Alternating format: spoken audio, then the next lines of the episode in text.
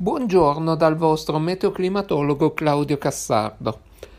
La pillola di oggi la dedico all'ondata di calore che dovrebbe colpire le regioni settentrionali italiane nei giorni centrali della prossima settimana.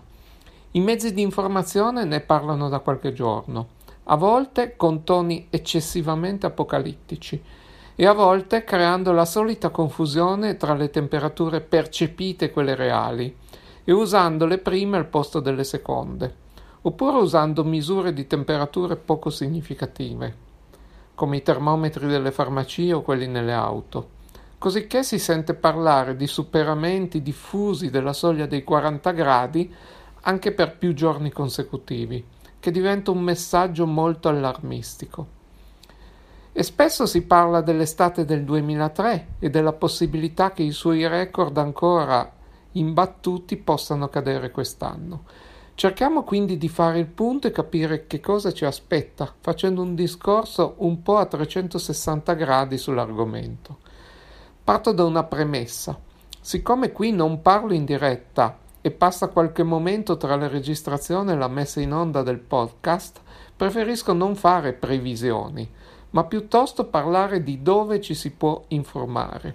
Inoltre ricordo sempre il mio motto le previsioni del tempo sono come gli yogurt o le uova, e cioè scadono rapidamente, per cui vanno prese sempre fresche, ovvero si debbono consultare quelle aggiornate e non fidarsi di quelle lette alcuni giorni prima.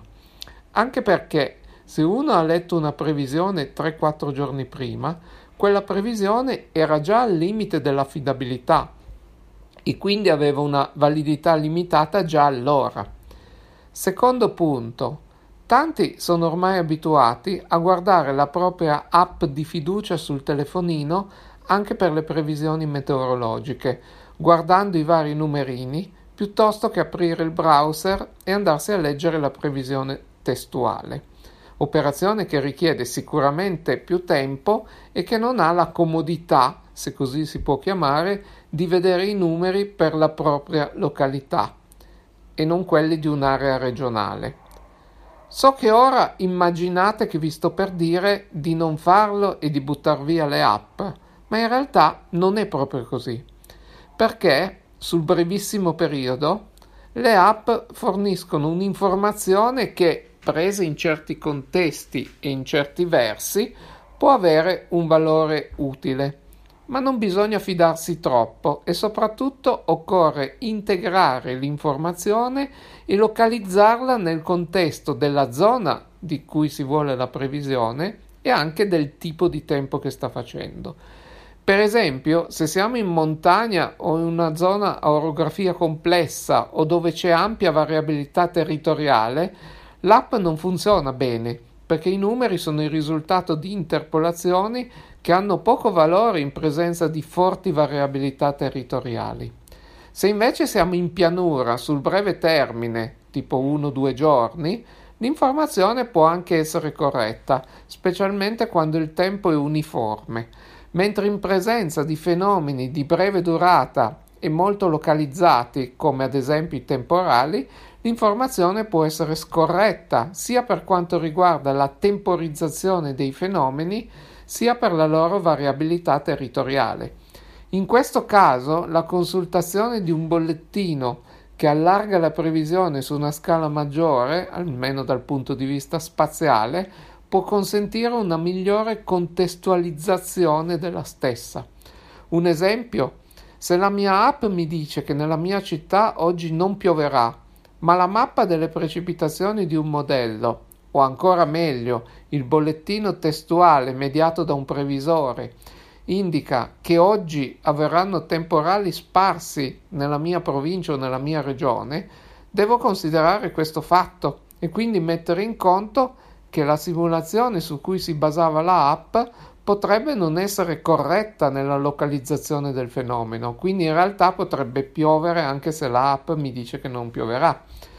In realtà un discorso analogo può valere anche per le temperature in un giorno con cielo sereno. Ad esempio, due giorni fa a Torino si sono registrati oltre 36 gradi sopra l'istituto di fisica Eppure, girando per la città in quel momento, ci si poteva rendere conto di forti variazioni anche all'interno della stessa città, a seconda delle condizioni, presenza di isole alberate, vicinanza al fiume, vie parzialmente ombreggiate o piazze esposte al sole. Tutti effetti locali che ovviamente un'app non può considerare quindi tutto va contestualizzato. Il consiglio è di usare le app con raziocinio, interpretandone i dati alla luce di quanto la si è vista funzionare in passato in condizioni analoghe, ma soprattutto di usare anche le tante, tantissime altre informazioni utili e scientificamente corrette che si possono reperire con pochi clic sul web, tra l'altro, i browser permettono di memorizzare nei segnalibri le pagine di frequente consultazione, per cui alla fine basta appunto memorizzarsi la pagina che si preferisce e poi consultarla alla bisogna. Questione dati. Ormai basta percorrere alcune decine di metri in città e si vede sempre da qualche parte qualche negozio, tipo le farmacie, che mostrano la temperatura. Ma il sensore dove è messo? Questo non lo si sa e quindi il dato è attendibile? In generale direi di no, magari in certi casi ni o in rari casi può essere anche di sì, dipende. Anche il termometro in macchina non è sempre attendibile, specie se uno lo ha installato con il fai da te, perché a volte la temperatura indicata dipende dal grado di surriscaldamento della macchina o del motore o anche dal colore della macchina, se è parcheggiata da poco o molto tempo, se era al sole o all'ombra, insomma, tutte questioni molto locali che però possono influenzare la misura. E quindi, e quindi usiamo i dati ufficiali di chi fa meteorologia per mestiere. Di stazioni ufficiali in Italia ne abbiamo tante e i dati spesso sono reperibili più facilmente di quanto uno non immagini. Oppure si possono es- usare anche dati di stazioni amatoriali, ma di quelle su cui c'è, è stata fatta un'analisi dei dati e quindi c'è eh, un numero che possa quantificare l'attendibilità della stazione. Questione temperature percepite. Ne avevo già parlato in passato, quindi faccio un riassunto. Inizio col dire che a me non piace la locuzione temperatura percepita, proprio perché questa dicitura si presta a una confusione, a un equivoco con la temperatura reale. Preferisco chiamare questi indici di calore appunto come indici di calore, che è il loro nome scientifico. Un indice di calore come l'Humidex, se lo cercate all'H davanti, Humidex, è un numero che tiene conto sia del valore di temperatura sia di quello di umidità. Il concetto di base è che quando fa molto caldo il corpo umano reagisce sudando, perché il sudore evapora sulla pelle e fornisce una sensazione di fresco che attenua il calore. Ed è questo il motivo per cui sudiamo quando fa caldo. Però l'evaporazione del sudore non avviene sempre allo stesso modo, perché dipende dall'umidità dell'aria. Più l'umidità è alta, minore è il ratio di evaporazione e quindi minore è il sollievo che l'evaporazione produce. Quindi, quando ci sono temperature alte, è anche importante considerare l'umidità per capire quale tipo di disagio fisico si può incontrare. L'indice di calore è un numero che, per valore di umidità bassa, assomiglia alla temperatura reale, mentre diventa numericamente sempre maggiore quanto più l'umidità dell'aria è elevata. In gergo si può dire che con forte umidità io percepisco una temperatura maggiore di quella reale. Il problema della percezione è però che è dannatamente personale e ognuno di noi in condizioni di temperatura e umidità analoghe avrà una sua percezione con un disagio maggiore o minore a seconda delle condizioni di salute, dell'età, dell'abitudine o, co- o così via. Quindi il modo migliore di considerare questo indice di calore non è quello di guardarne il valore assoluto, ma di collocare tale valore all'interno delle classi di disagio fisico per capire in quale classe ci troviamo ed eventualmente prendere le precauzioni del caso. Non confondiamolo quindi con la temperatura reale. Dopo tutte queste premesse passiamo a guardare la situazione meteorologica. Abbiamo già parlato più volte della siccità e della configurazione che l'ha preceduta. In pratica, il bacino occidentale del Mediterraneo è sotto l'effetto di un grosso promontorio che si espande dall'Algeria fino alla Germania ed è così robusto da deflettere le correnti nella media troposfera e farle girare intorno al promontorio. Nei primi giorni di luglio la configurazione della pressione era un po' diversa. In quei giorni il promontorio era esteso dall'Atlantico, cioè dalle Azzorre, verso est e arrivava fino alla Svizzera.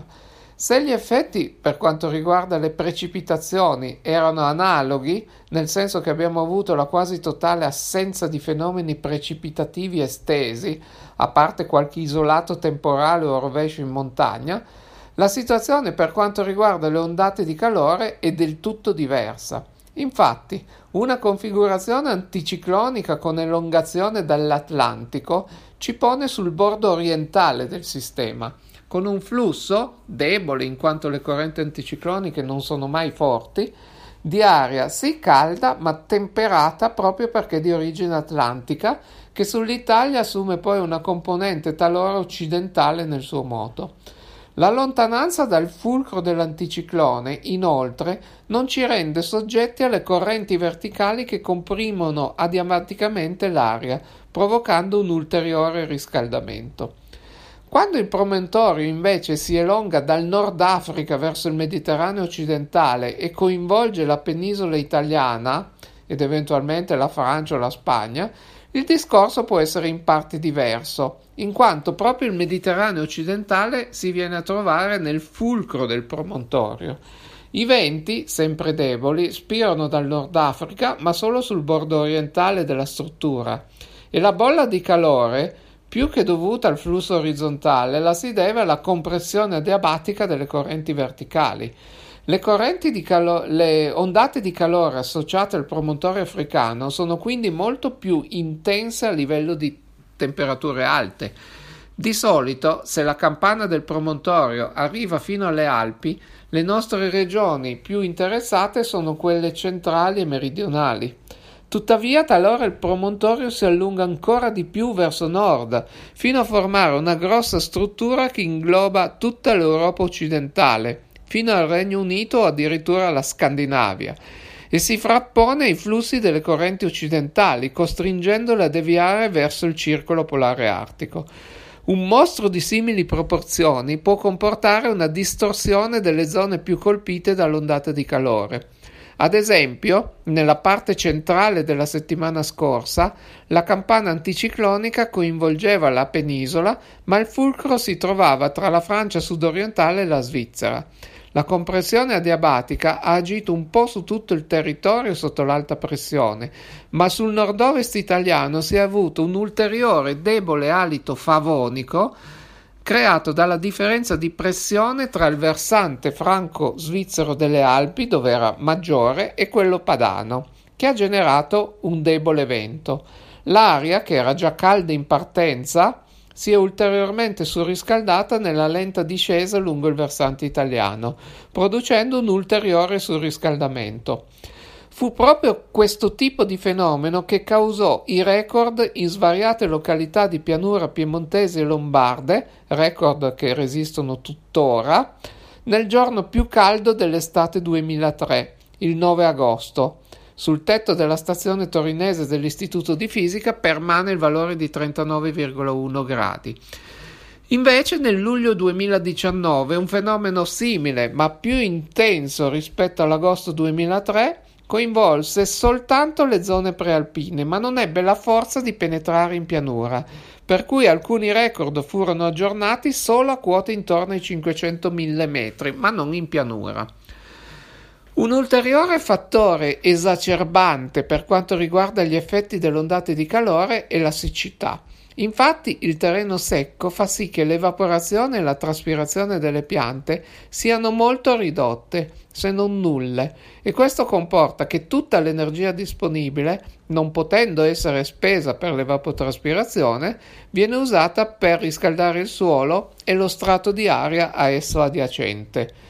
Un nostro studio relativo all'estate 2003 ha dimostrato che il grado di surriscaldamento dovuto a questo effetto complessivamente su tutta l'estate è stato di circa 2 gradi 2 gradi addizionali.